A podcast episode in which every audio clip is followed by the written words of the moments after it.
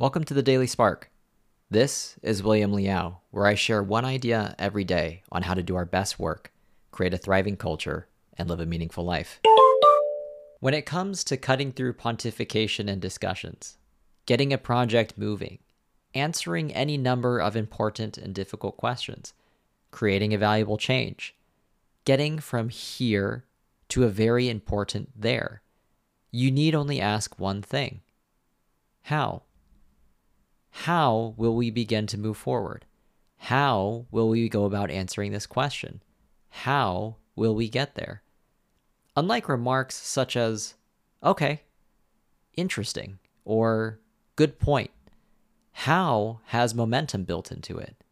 It is the first domino that's responsible for creating a cascade of actions and events that address the other stuff important for progress, like who, who will, when, and where.